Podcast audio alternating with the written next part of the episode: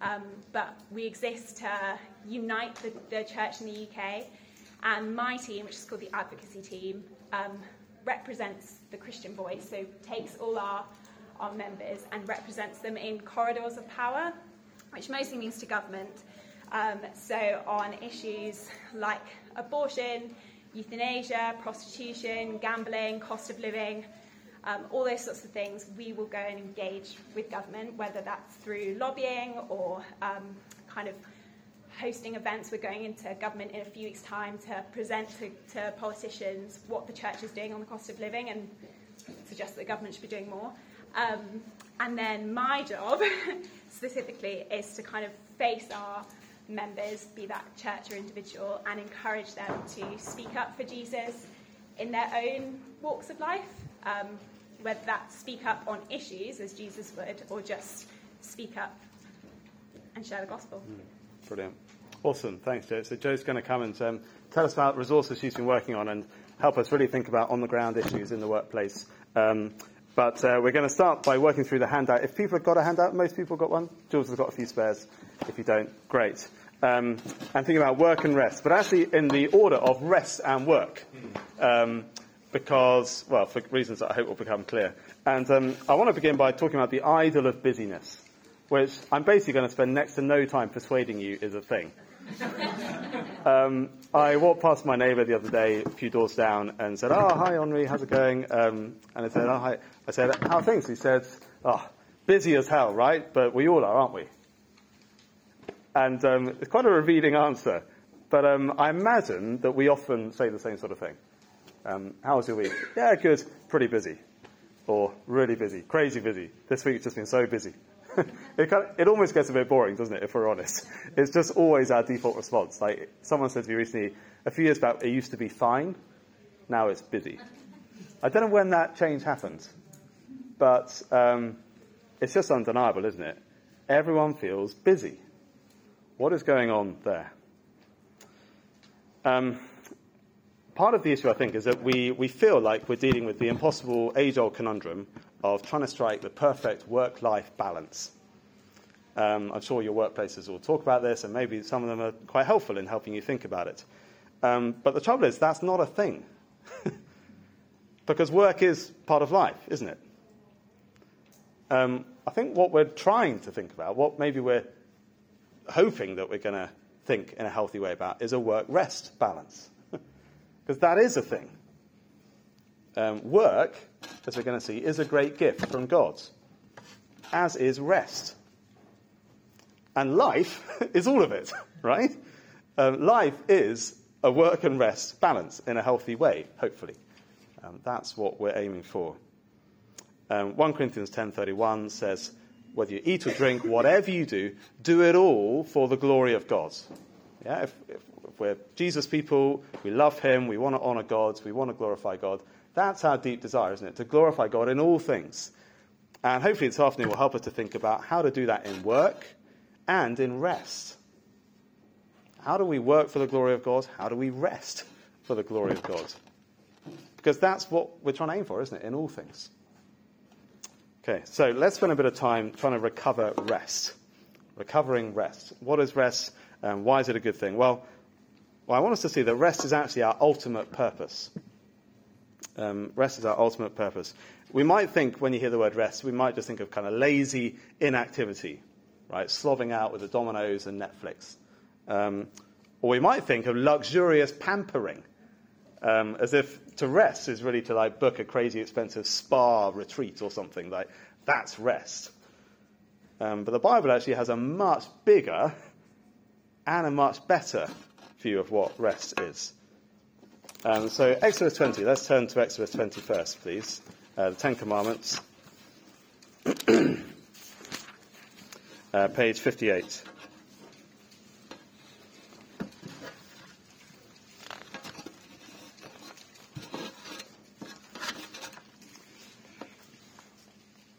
Uh, there's some Bibles hiding at the front and pens if people are lacking.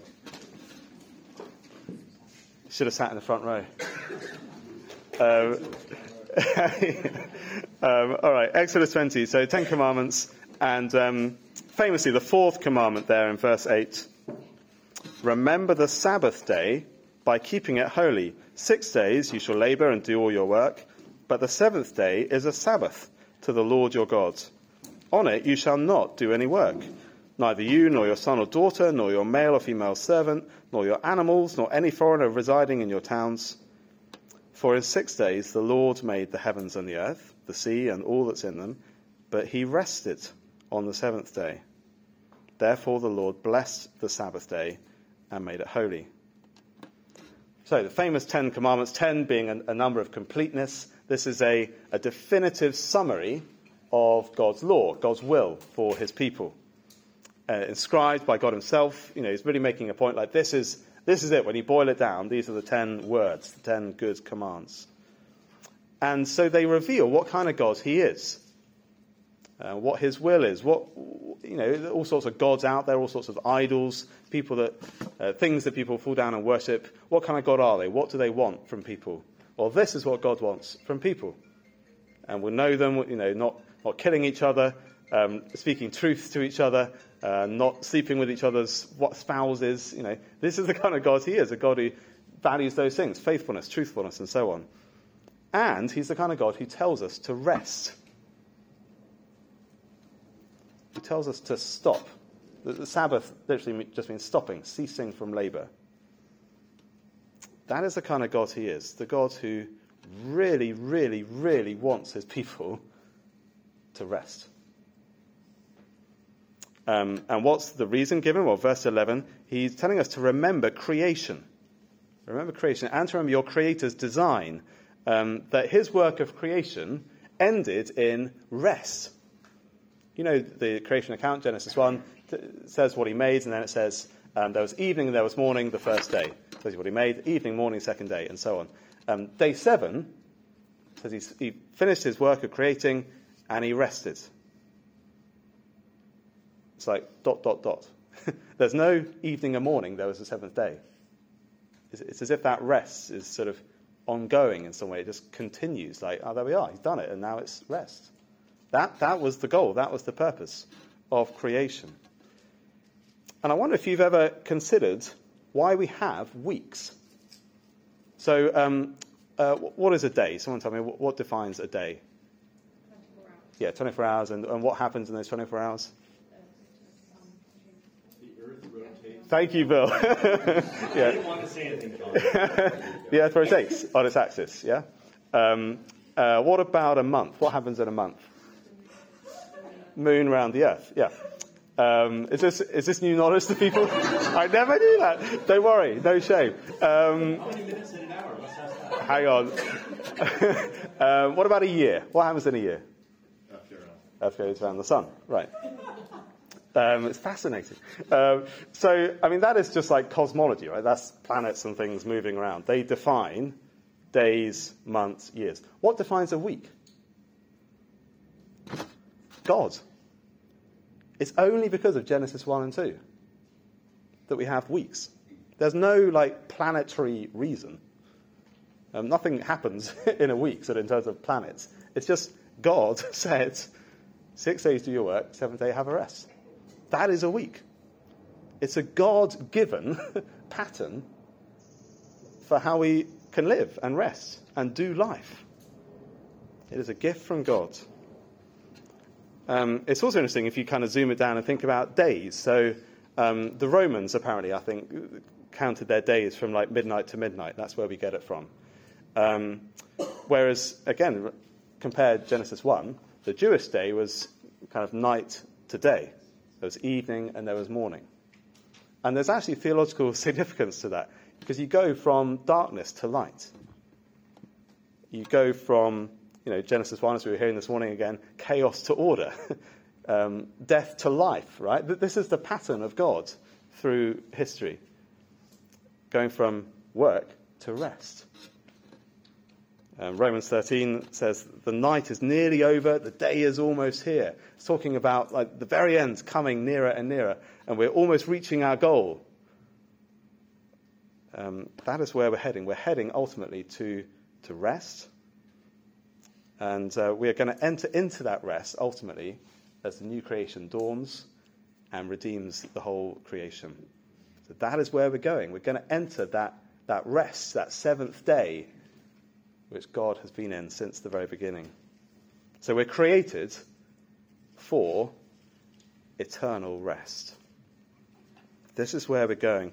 And it just changes everything, doesn't it, to have that as the goal of all things. And supremely, the goal is not us on a champion's podium, right? Having like adoring crowd saying, Well done, you, you nailed life.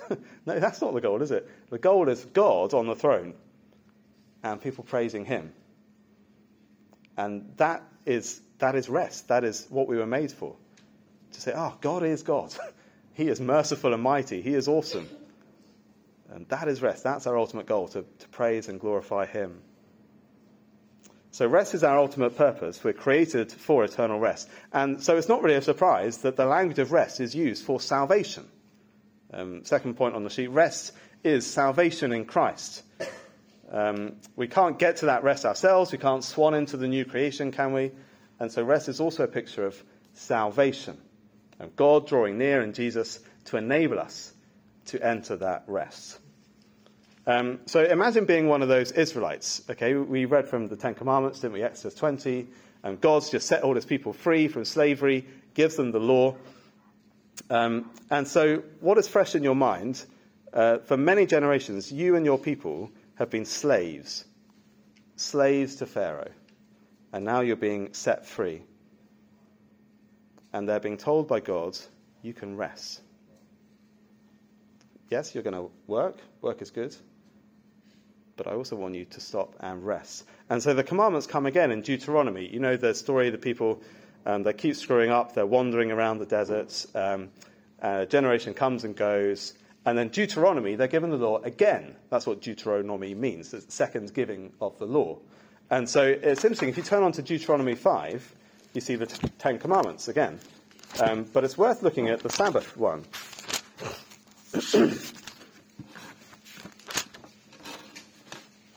Deuteronomy 5:15, that's page 136. And so they're given the laws again. But do you remember before he said, um, observe the Sabbath and remember creation, right? Remember what God did. Now he says, Deuteronomy 5, verse 15, remember that you were slaves in Egypt, and that the Lord your God brought you out of there with a mighty hand and an outstretched arm. Therefore, the Lord your God has commanded you to observe the Sabbath day. So it's written into creation to think back and, oh, yeah, okay, God's given us weeks, and that's how we're meant to live. But also saying, remember your redemption.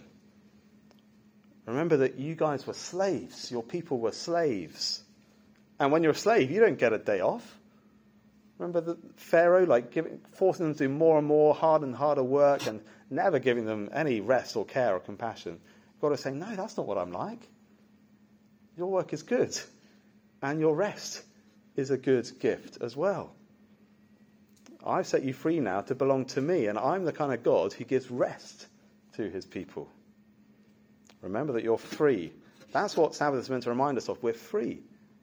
We're set free by God. And so when Jesus comes, Matthew 11, come to me, and I will give you rest. In Jesus is where we find that salvation. Hebrews 4 talks about entering into that rest in Jesus because of Jesus. And as Paul preached in Acts 17, he said, um, you know, God is not the kind of God you need to serve. He's not served by human hands as if he needed anything. No, he gives us life and breath and everything we have. It's all a gift. We don't need to work to impress God and get some kind of measly reward if we've done well enough. He's full to overflowing with blessing and grace and life Receive from me, is what he's saying. Receive a gift, receive rest. God rescues us into rest in Christ. It's as we come to him, our restless hearts find rest. That's what Augustine said famously. Our hearts are restless until they find their rest in God. And so we can begin to get a little taste of what we were made for. That eternal rest, we get a little taste of it as we come to Jesus and enjoy God in Christ. So rest is salvation in Christ. But also over the page, rest is for now. Okay, so you might think, well, if it's all about heaven, it's all about salvation, uh, what about now? Do we just crack on with our busy lives? Because you know, we're going to rest in the end, aren't we? I, I remember once hearing a preacher say, um, uh, there's plenty of time for rest in heaven. but Which is basically say, like, work yourself to the ground now, because you're going to rest when you die. Um, we've seen already that, yes, rest is ultimate, but God's wired it in to creation. We need it now. It's a good gift to be received and to, a command even to be obeyed. It's funny to think about that, isn't it? God, God commands rest. Stop! Stop! He commands us to rest. Um, a little while ago, we took Clemmy um, to Battersea Park Zoo. Anyone been there? It's quite a good little little zoo, good for the kids. And um, was her second birthday. It was a birthday treat, and she hated it.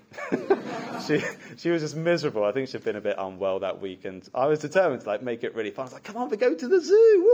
Woohoo! We're going to see all these animals and birds. And it's going to be great. Come on, let's go, let's go, let's go."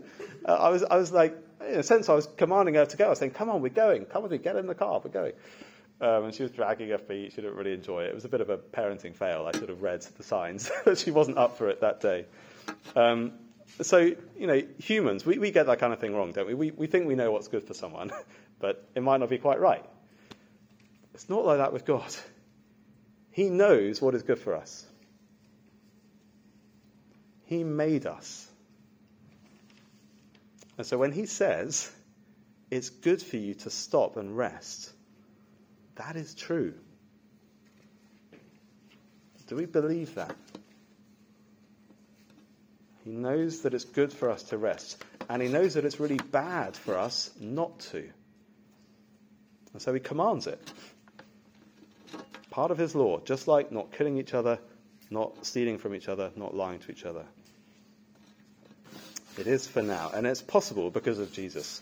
Uh, as you go through John's Gospel, which we've been doing in Connect groups, do you remember him saying back in chapter 5 that um, on the Sabbath, when he heals someone, he says he's been working to this very day with his Father? Right? He, he came to work. He's been working out the plan of salvation for our salvation, to give us this rest. And so when he got to the cross, John 19, he says, It's finished. He's done it. He's done the saving work that we needed him to do. He's done it so we can rest. It's possible.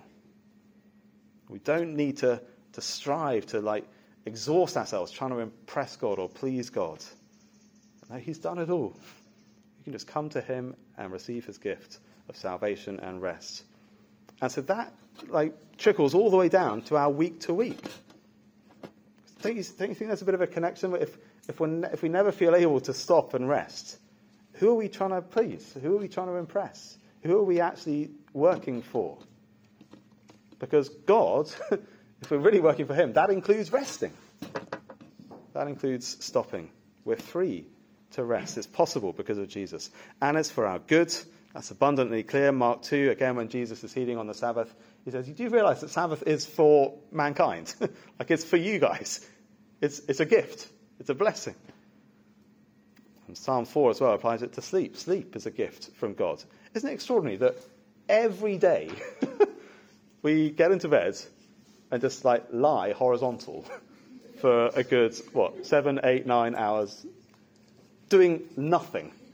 right? We think we're productive, busy people, but you do that every single day. You just lie there doing zip. That's part of who we are. We need to rest. We need to rest. It's for our good. It's really bad to neglect it. Um, and it's for the Lord. Um, in the Ten Commandments, when it's given, you know, it was a Sabbath to the Lord. It was unto the Lord. It was, there's a kind of Godward direction to it as well, because it honors Him, doesn't it? It means we're acknowledging what kind of God He is. And so in the New Testament, when Jesus rose again on, on the first day, Sunday, that became known as the Lord's Day. Like in John, um, sorry, it's not John 1.10, it's Revelation 1.10, where John calls it the Lord's Day. Um, just as the Sabbath was to the Lord, the Lord's Day is to the Lord, for the Lord.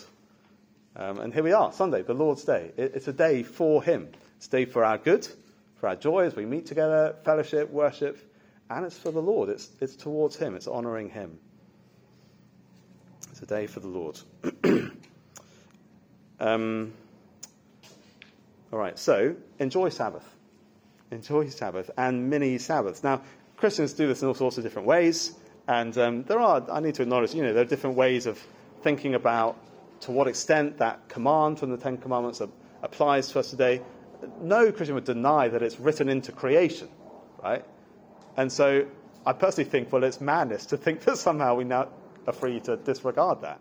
It's still part of the world we live in.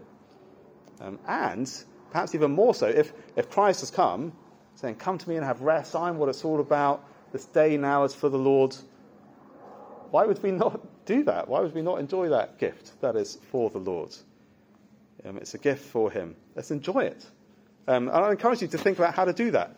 Um, Beth and I have been talking about this a lot the last year or so, trying to really wrestle this through. How, yeah, what does that mean in practice? Like, how does that affect, you know, cooking and shopping and laundry and you know all the, the really nitty gritty stuff, emails? Like, are there are there little boundaries and things I can put in place to to make Sunday feel different, to, to feel more like a day of rest? Um, I encourage you to think about that. Um, but also mini Sabbaths, by which I just mean pockets of rest throughout the week. Um, if we're enslaved to the idol of busyness, you can never do that, can you? You can never stop and just enjoy a little break, a little coffee break, a little, a little walk. It, it almost feels luxurious. I can't do that. I'm so busy. Don't you know my schedule? But remember who God is, how He's made us. And um, there's something, I, like we could talk all week, couldn't we, about technology and smartphones and how they make us so ridiculously connected and distracted all the time. They are designed for that, to distract us. And so it, it makes focusing and being present in the moment incredibly hard, doesn't it? Um, and so, like, let's take steps to deal with that. Um, I started trying to, when I get home, just turning the phone off for an hour. Radical. One hour. I mean, it's not that radical, is it? But it just means I could be more present with the family when I get home. Um, are there little pockets, little moments where we can just receive a break? Walking to work, admiring the trees, whatever it is. Enjoy a cup of coffee. Take your time making it. Like, are, there, are, there, things you can do? Little mini Sabbaths. And, and don't feel guilty about them, but enjoy them. Receive them as a gift from God. Okay, so I'd love us to chat, chat, to somebody near you and have a little chat about um, some of these things. In that box there, a couple of questions um, about thinking about rest and Sundays in particular. Have a little chat about that before we carry on.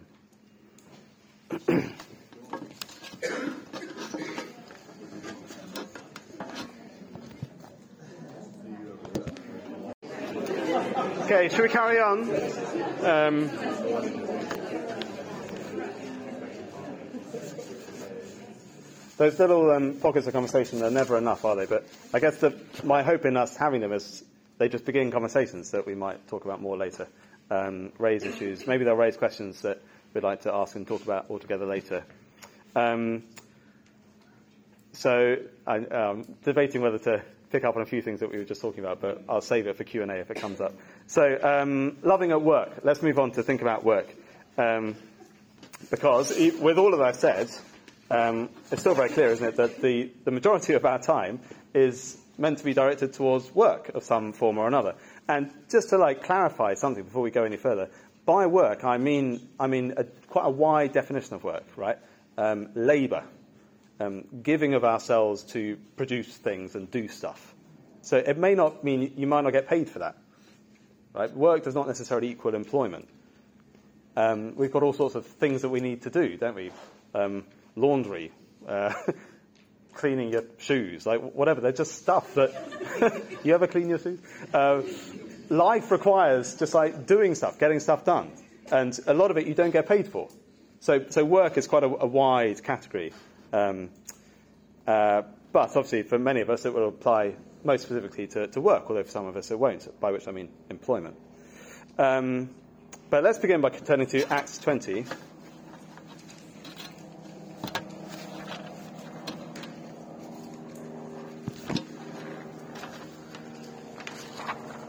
uh, page 838.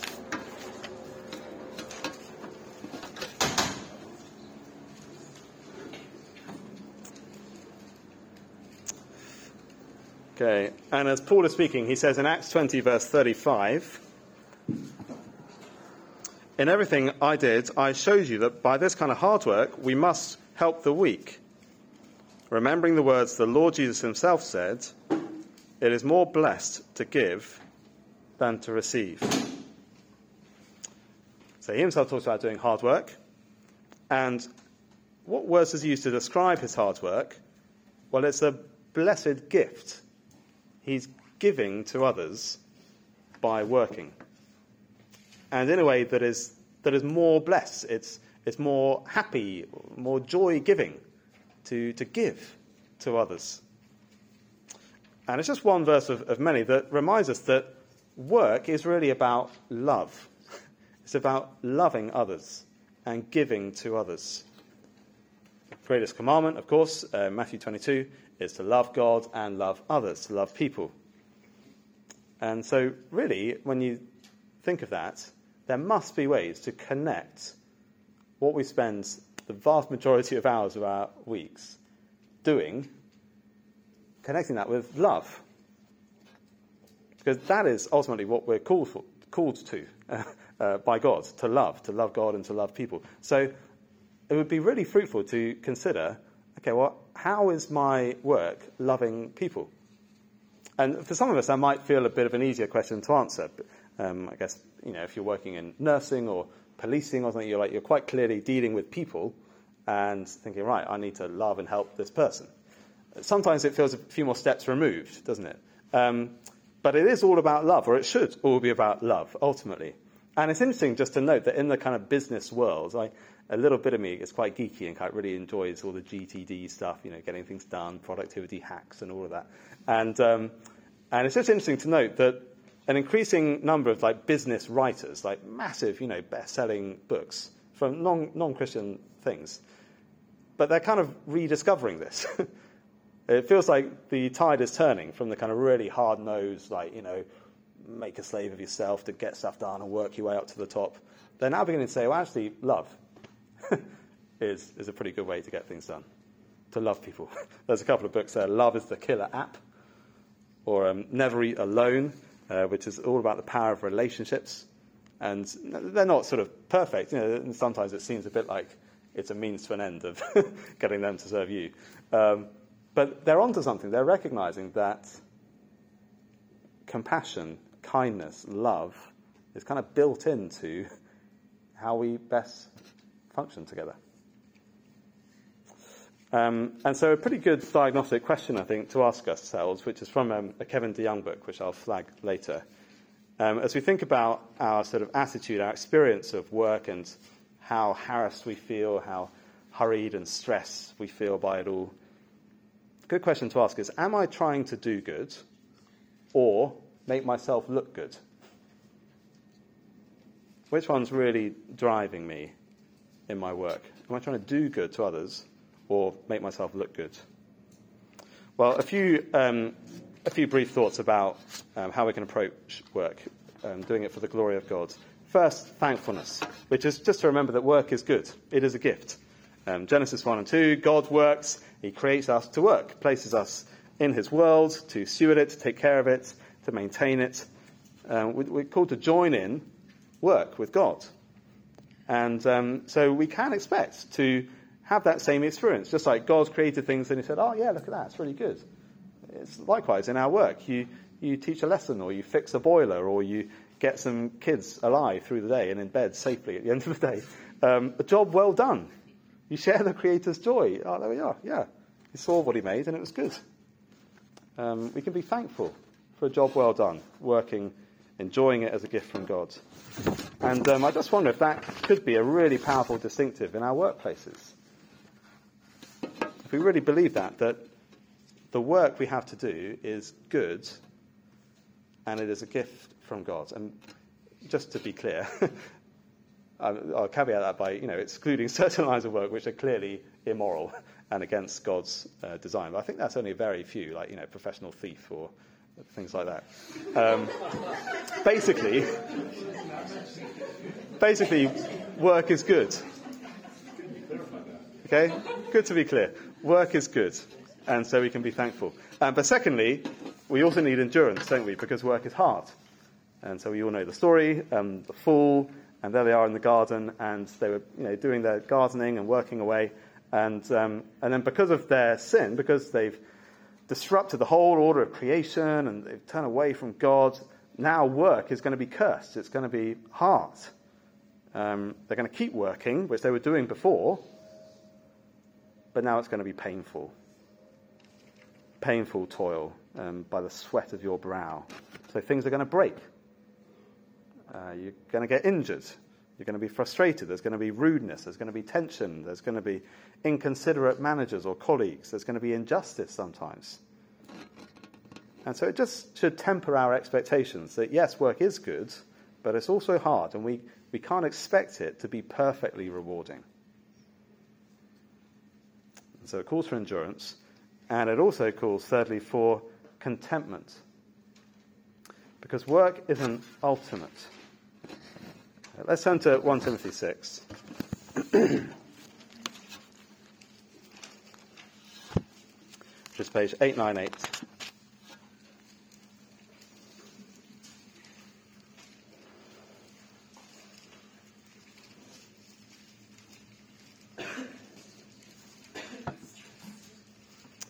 Eight nine eight, uh, 1 Timothy 6, verse 6 it says, But godliness with contentment is great gain. For we brought nothing into the world, and we can take nothing out of it. But if we have food and clothing, we will be content with that. Those who want to get rich fall into temptation and a trap, and into many foolish and harmful desires that plunge people into ruin and destruction. For the love of money is a root of all kinds of evil. Some people, eager for money, have wandered from the faith and pierced themselves with many griefs. They're sobering words, aren't they? Calling for contentment. And I can't help but just wonder if previous generations maybe would, would look at us and spot in so many of us an, an idol, again, of, of job satisfaction, longing for a, a really satisfying job in a way that may just not be possible in this broken, fallen world. And, and even today, if you just think around the world, it's one of the reasons why travel can be really, really good for us to like just open our eyes to how many people live. Um, we're getting a team together to go to the Gambia in February, and um, I can't wait for that. And you know, you'll meet um, you'll meet taxi drivers who uh, are desperately trying to sort of get enough fares to botch their car together, stop it from falling to bits, and um, and they're just trying to make enough profit to buy a bit of rice to feed their family. Or a, a school teacher who, who works so hard throughout all the week and, and their salary won't be enough to provide for their family, so they have to do all sorts of private tuition throughout the school holidays as well.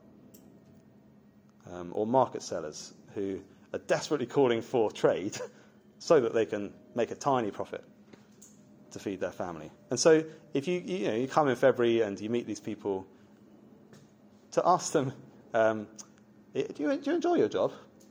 You get good, good job satisfaction? do you see how just incongruous that is? That question would just sound like madness. It's just work. and it's hard. But it's possible to be content in that. If we have food and clothing, we'll be content with that.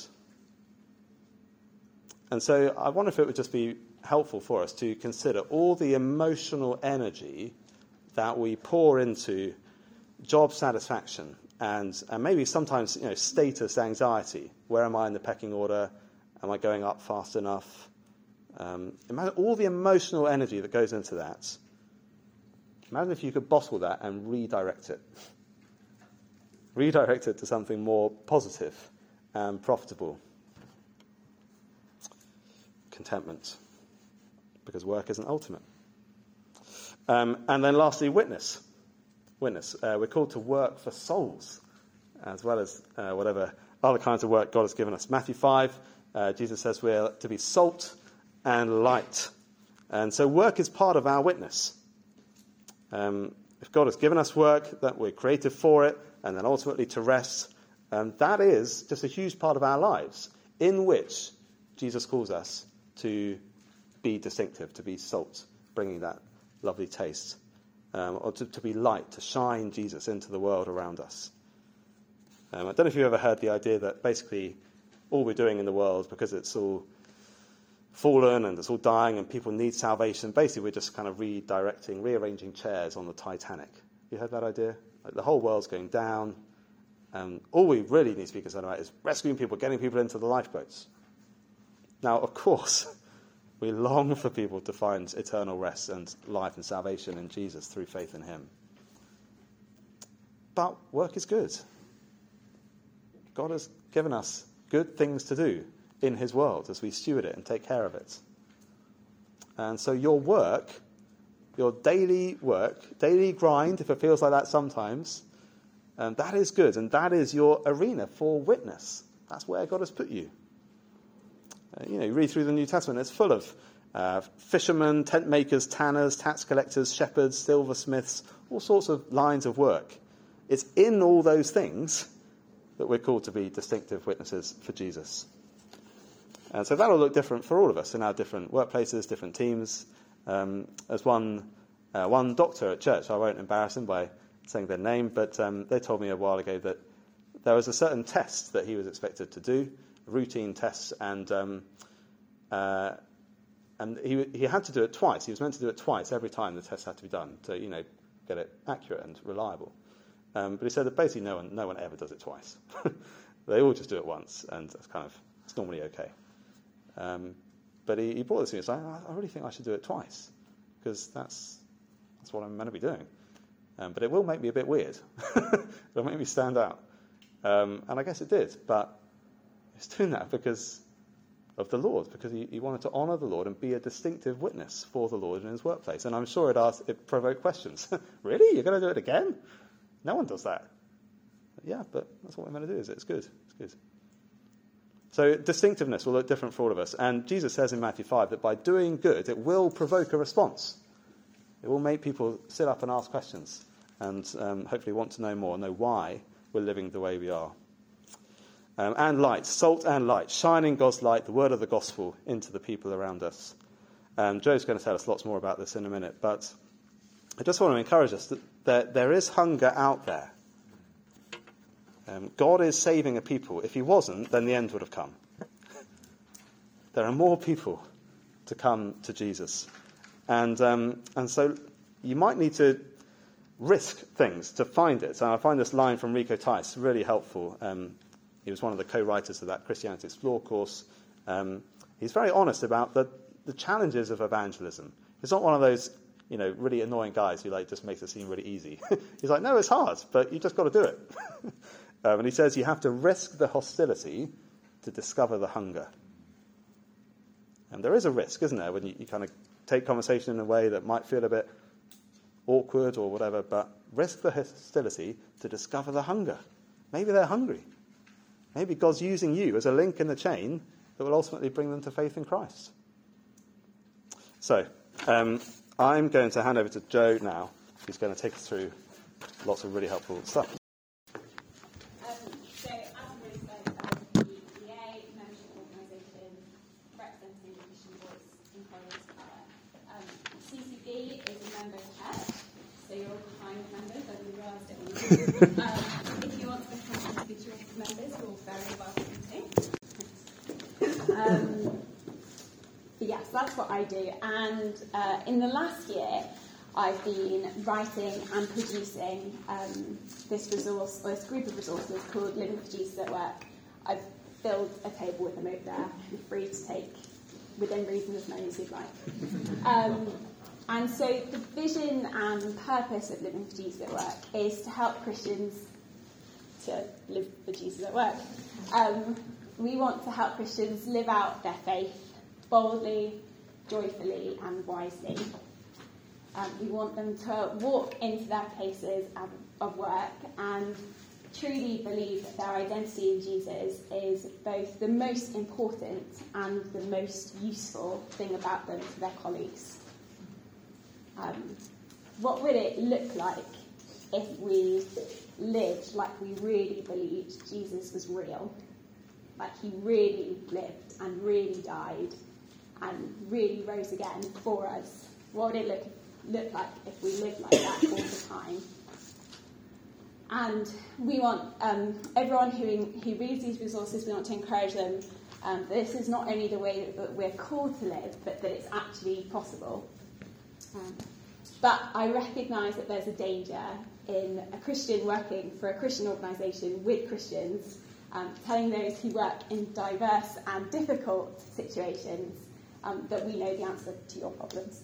Um, that was something I really didn't want to do. So last November, um, together with Transform Work UK, LICC, and ADF UK, who you might have heard of, you might not, um, we surveyed nearly 600 Christians um, about their experience of, of work and the challenges they face and their experiences, and that really shaped these resources. Um, so we've produced a research report that is, is online, that's not on the table, but you can go and find it. Um, and here are just some key stats from it. For nearly 60% of the people who filled in this survey, all or most of their colleagues know that they're a Christian. So two thirds of the people who responded. 30% say that they are often or sometimes able to explain the good news of Jesus to their colleagues. Only one out of five said that they've talked to their employer about a concern they have um, involving their faith in their work. But two out of five said that they feel they have at sometimes had to prioritise their work over their Christian faith. So that suggests there's a good chunk of people who are experiencing tension and challenges but are staying quiet. Um, the EA has also produced another report called Talking Jesus, um, which is also there. Um, and that has tons of stats in it about evangelism and um, sharing, sharing your faith, but I'm just going to share two. Um, the first is that one in three people want to know more about Jesus. So one in three non-Christians, after a conversation with a Christian, want to know more about uh, more about Jesus. So even if you only have three mates who aren't Christians, the chances are that one of them want to know more about Jesus. And 53% of non Christians know someone who is a practicing Christian, but only 11% of these non Christians know them through the workplace. That was half my head to get around, so I'm going to say it one more time. 53% of non Christians know someone who is a practicing Christian. So half non Christians know someone who is a Christian. But only 11% of those non Christians know that person through the workplace. So that tells us that there's both a huge opportunity and a really big challenge. Um, I'm, I'm happy to tell you that there's not actually anything groundbreaking in any of these resources. Um, there's no like new revelation or breakthrough method, and that's because God's word is unchanging, and His mission for His people remains the same. It's for us to go spread the good news of Jesus, and as Johnny was saying, to show His light and love to those around us. But in these resources, we've taken the time to carefully apply God's word and think about what that could look like in workplaces in 2022. So I'm just going to do a brief overview of what the resources are, and then I'm going to focus in on two areas for kind of practical, practical takeaways. So there's um, a research report, as I said, that sits online. Um, there's a, a, main resource, which I always say is meant to be the reader's sensible friend. Um, so it's to take with them as they go about seeking to live for Jesus at work. And in it, you'll find a biblical motivation, so theology for living for Jesus at work, that covers a lot the same ground of what Johnny's just shared. There's a cultural analysis of what it looks like for us as Christians to truly be in the world and truly invest in our colleagues and truly love them um, without being of the world. There's guidance and wisdom on how to go about sharing your faith in the workplace. There's information on what the law has to say about our rights and freedoms. There's a bit on tricky issues, conscience issues that we might face in the workplace, and wisdom to go about navigating those. And um, finally, there's a bit on how, as Christians, we can find support in the workplace. So there's information on Christian workplace groups, which some of you might already be involved in, Um, and there's also stuff about the importance of the church family, which I clearly don't need to tell you about. Um, and then there's a Bible study series that's designed to be done in one of those Christian workplace groups or with a small group. Um, and it just picks up on five themes from the main resource. So there's a bit on, there's a study on biblical foundations, workplace culture, living out our faith, navigating conscience issues, and finding support. Um, each week we focus on a, a, Bible passage particularly relevant to that area. And then finally there's a, a pocketbook guide, which mean, it's the little one. Um, and this is just full of short encouragements and reflections and reminders for each day of the week. So it's supposed to walk you through your working week from sort of Monday, Monday blues, as it were, to Friday night socialising and, and navigating drinking culture and that sort of thing. Um, it's meant to be your, your personal encourager to sit in your desk drawer or your back pocket. And, and all of these resources are designed to be accessible and practical. Um, so whether someone's been a, a, Christian for a really long time or is brand new to Christian things, it should be accessible for them. So as I said, I'm just going to focus on two aspects of these. Um, a tool or a set of tools for dealing with those, those tricky issues, the conscience issues, and a tool for, for sharing the gospel at work. So before I get into that first one, the tricky issues, conscience issues, can you just turn for like one and a half minutes to the person next to you and um, share, has there been a time or is there something you're aware of that's what could be classed as like a tricky issue, a tricky question someone might has asked you, um, or you fear you're going to be asked in, work, in the workplace um, around your Christian faith? um, maybe particularly conscience issues. So, what, what's a tricky question you've been asked at work to do with your faith? Um, why don't you just share that with the person next to you?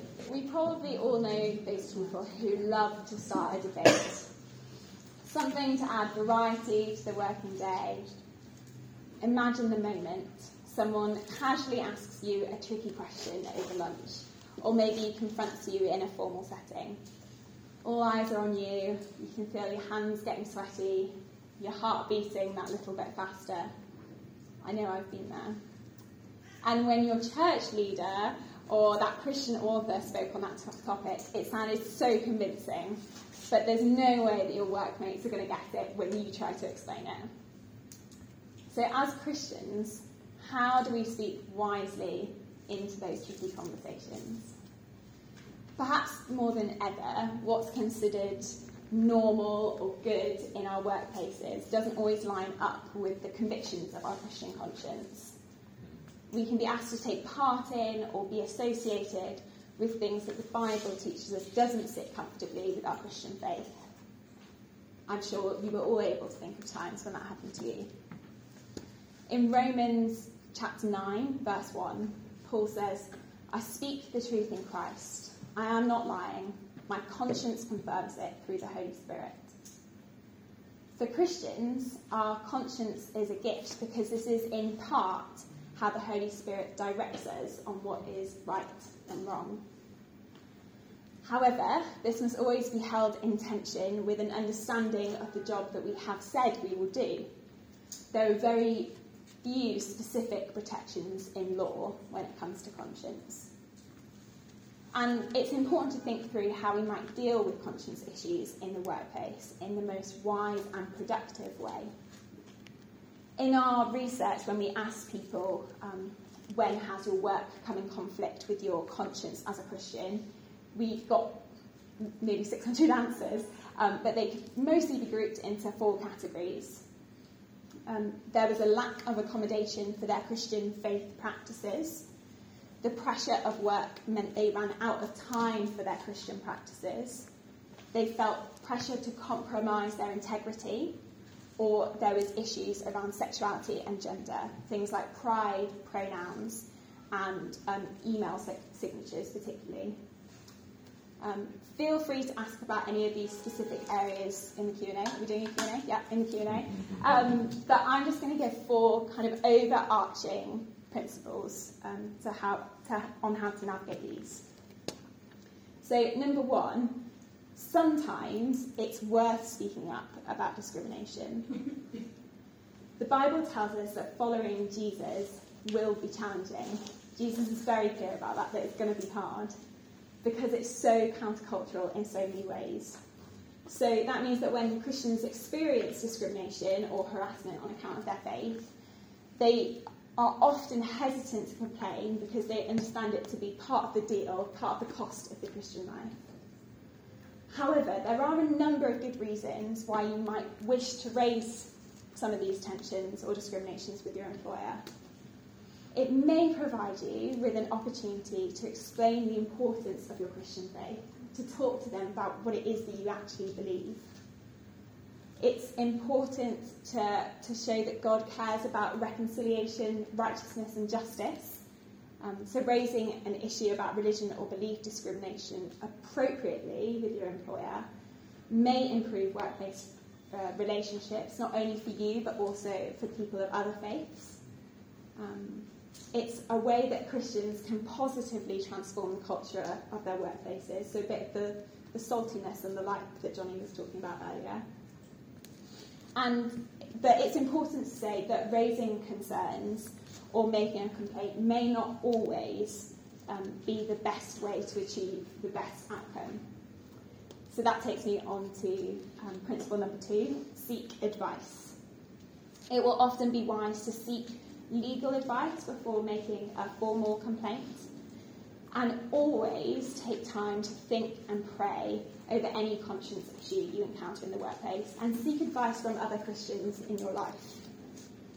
In some of these conscience issues, we might disagree about the best approach, um, but it is vital that we, we remain united in our desire to speak and live in a way that points our colleagues to Jesus. Number three, be prepared. 1 Peter 3 15 to 16 says, But in your hearts revere Christ as Lord.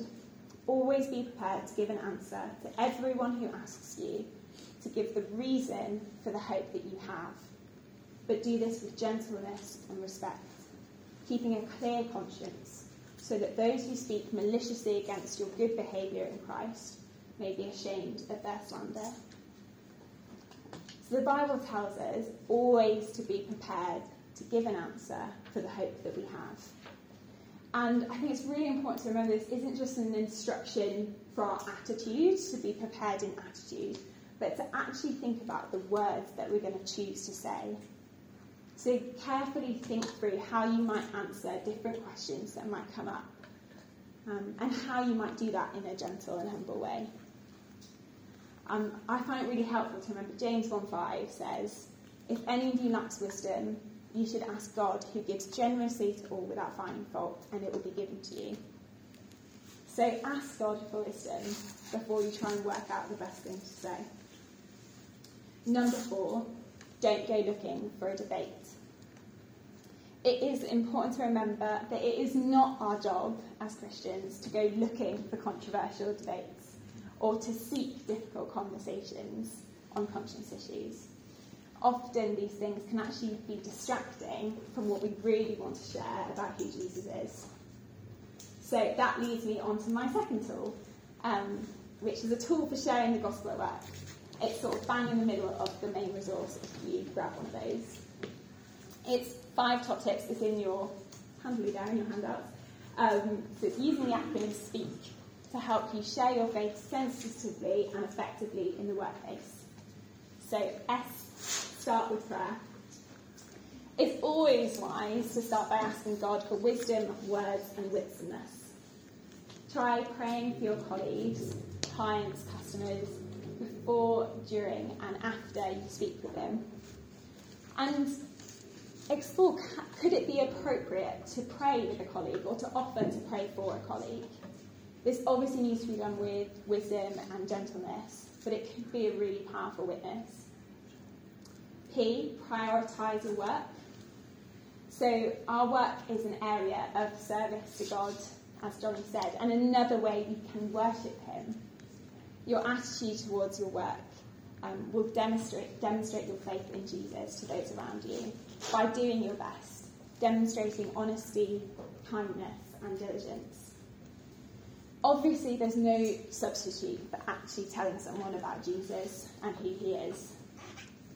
But there will be times and situations in the workplace where that's not possible, um, or wise to do so. And if there's a conversation um, that requires more time than is appropriate for work, more than the coffee break, more than the lunch break, why don't you suggest carrying on that conversation outside of working hours in a different place? E. Explain your faith. Explain the impact that the Christian faith has on your life and your day to day thinking.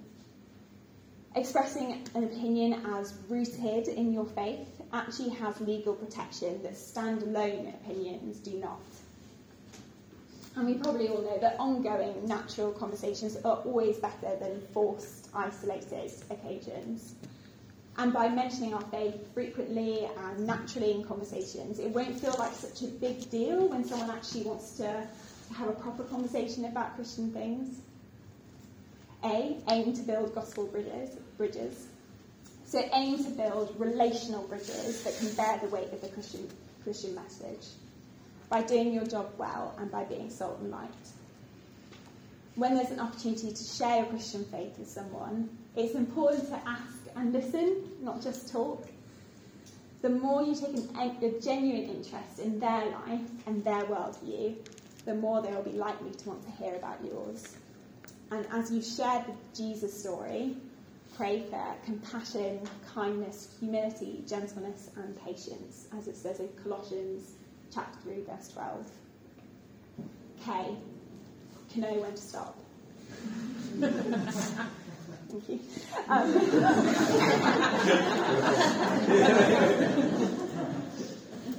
Um, always ensure to offer others' beliefs the respect you wish yours to receive. So, when speaking to a colleague about your faith, just do the normal thing of check that they're happy to engage and continue with the conversation. And of course, if you're in a position of authority, you need to be really sensitive to that and not abuse your power. And if a colleague makes it clear that they're not enjoying the conversation or they ask you to stop or it's just not welcome, just, we just need to do the normal thing and stop. If they don't want to talk about it, that's okay. We can wait until they are. Um, finally, in Mark chapter 9, 37 to 38, it says, The harvest is plentiful. Jesus says, The harvest is plentiful, but the workers are few. The workplace of the United Kingdom is a huge harvest field, and Christians, you guys, are already there. Um, and you have all the tools that you need God's Word and the Holy Spirit. So, the point of these resources that we've made, um, what we're praying they will be, is simply to serve as a reminder to look to the tools you have, um, that they'll be that gentle, sensible friend reminding you to use them. Joe, thank you so much. Um, we're going to have time, as promised, for Q&A. So um, uh, there's a question there to talk about in the pub. Let's take that away and talk about it together. Um, but uh, yeah, let things percolate, clarify any questions that been coming to mind. Maybe turn to a neighbour and um, see if they've got any good questions that they want you to ask on their behalf. Um, so a minute to chat, and then we'll have some time for Q&A. I'm conscious that we've covered quite a lot between us, um, but um, go for it. Any questions that come up, and um, one of us can have a go. Yeah, Pippa. Um, you were talking about how, um, like, we are created for eternal rest, Hmm. but then you were also talking about how, like, work is good and Yeah. how kind of threefold God created work. Yeah. So how can we have eternal rest, but also will we be working in the new creation? Okay, great. Yeah, thank you. So, um, yeah, in Revelation it does say that we'll be serving the Lord in the new creation, which suggests um, doing activity of some form or another. There's, there's tantalizingly little that we know precisely about what that will be like. Um, but uh, yeah, some of Jesus' parables as well speak about like um, managing and serving and things. So yeah, the the um, expectation seems to be that we won't just be lounging around. Um, there will be work, but I, I guess perhaps it will be the rest is the kind of big picture category for salvation and for um, entering into perfect peace and joy and um, intimacy with God, like perfect intimacy with God. Um, but somehow that will coexist with doing stuff. And, um, and I think that is actually quite instructive for our approach to work now because it suggests that we can have a restful approach to our work rather than a restless approach. Um, this is the sort of stuff that um, John Mark Comer is, is brilliant about in this book, which I raved about last term at Dwell, um, The Ruthless Elimination of Hurry. And he contrasts the attitude of like restlessness and restfulness. And, um, and I think a healthy approach to rest and sleep and Sabbath, it will, that will colour then our working week and our daily attitudes and experience. So, yeah, I think there's, there's a way in which they work and rest ideally kind of bless each other.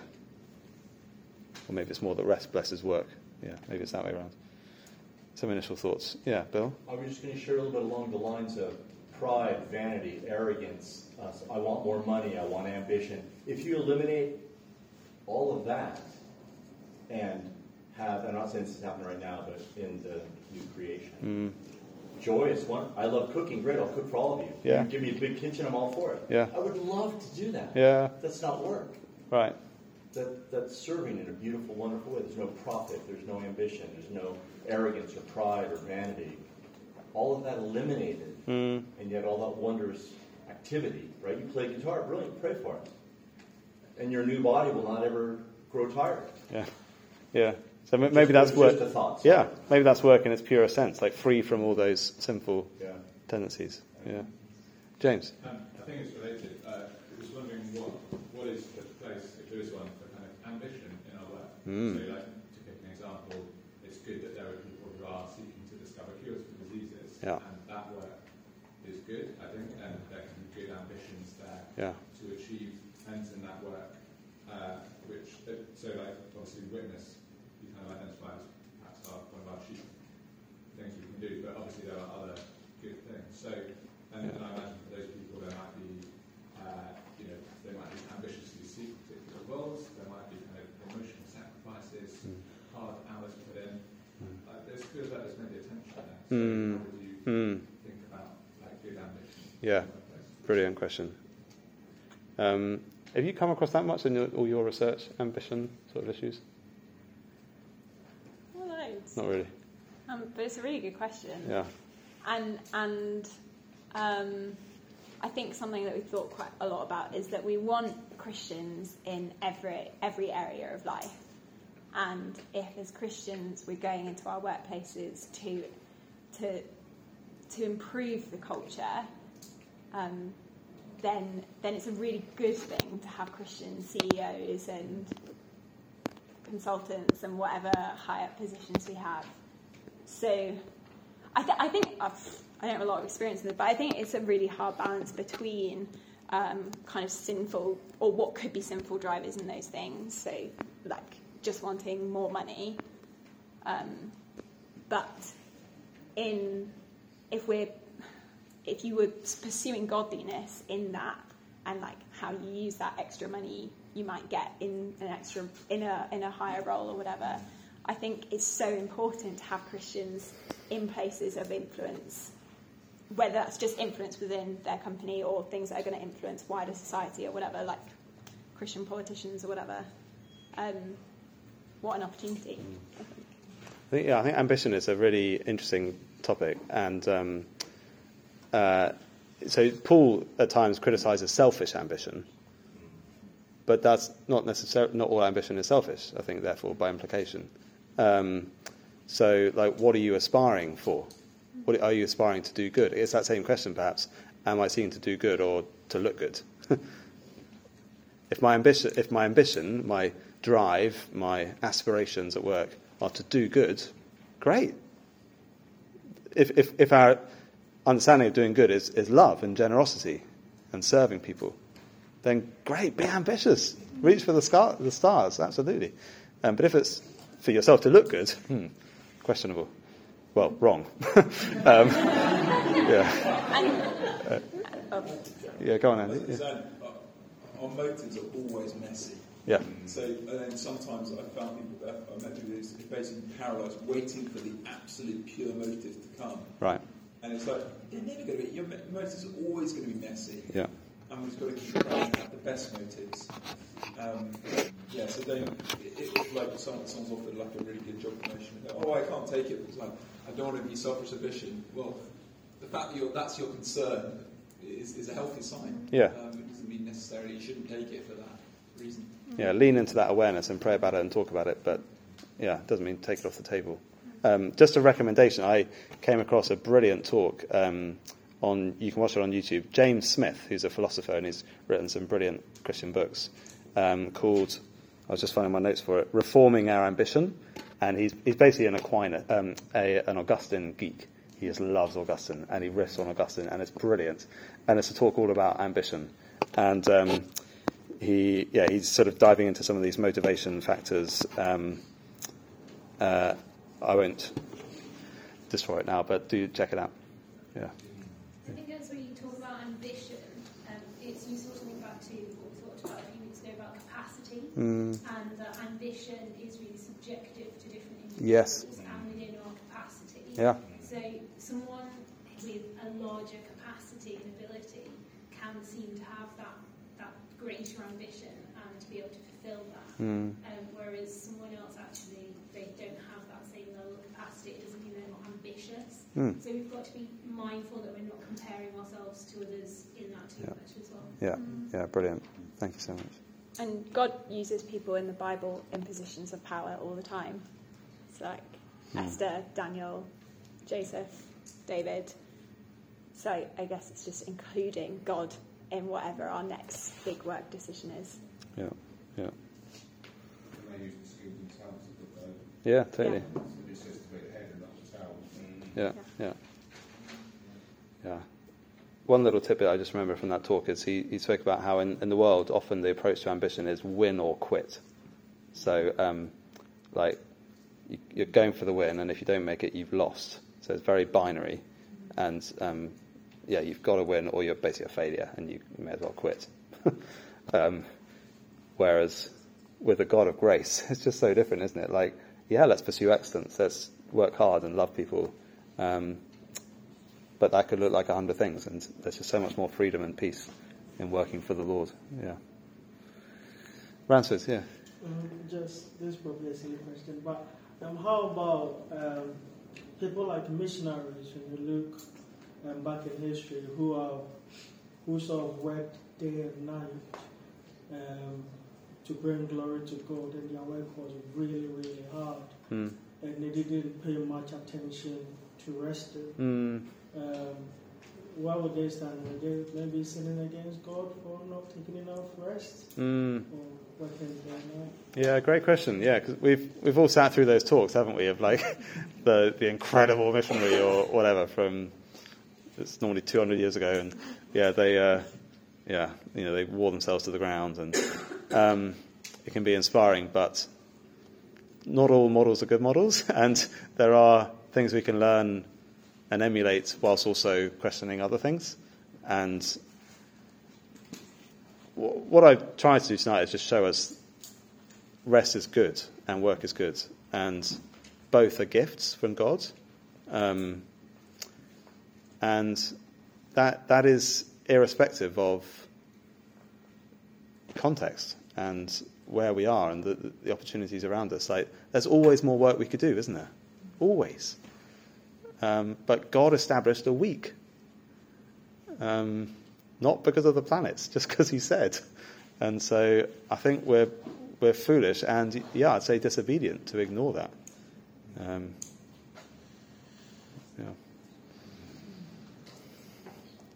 Was that a question, Phil? Yeah. Um, any thoughts on creative work? Um, yeah, slightly on the conundrum of, of um, big city jobs that earn a lot of money and give to the church, and art. Is it how useful is artwork? Mm, It's mm. just going to all burn one day. It doesn't Right. earn any money. Yeah. Like, I know it's a can of worms, but um, if I'm if I'm That making. What's next week? The environment next week. Oh, we have got to talk in environment soon. Yeah, yeah, which will t- t- speak into like creation and the goodness of creation. Um, yeah, in a nutshell, art is good because God is an artist and He made a beautiful world. Um,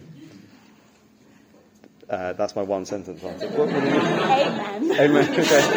Uh, yeah, um, such an important question. Let, let's come back at it and deal with it more fully then, if that's okay. Yeah, thank you, Phil. Sam? I was just going to ask on, on these kind of categories of work and rest. Yeah. Should, should we aim to put everything in a category? Where, where would we, what would we do, say, serving at church on a Sunday? So lots of people church serve on a Sunday in lots of different ways. Mm. And some ways, I think, are quite maybe easier than others, or some people say, oh, it's quite restful for me to do that. Some people do it really sacrificially, and Mm. it feels like really heavy work. Mm. Or other ways during the week that people serve others in the church family. Mm. Um, yeah, where do we put that? Yeah, excellent question.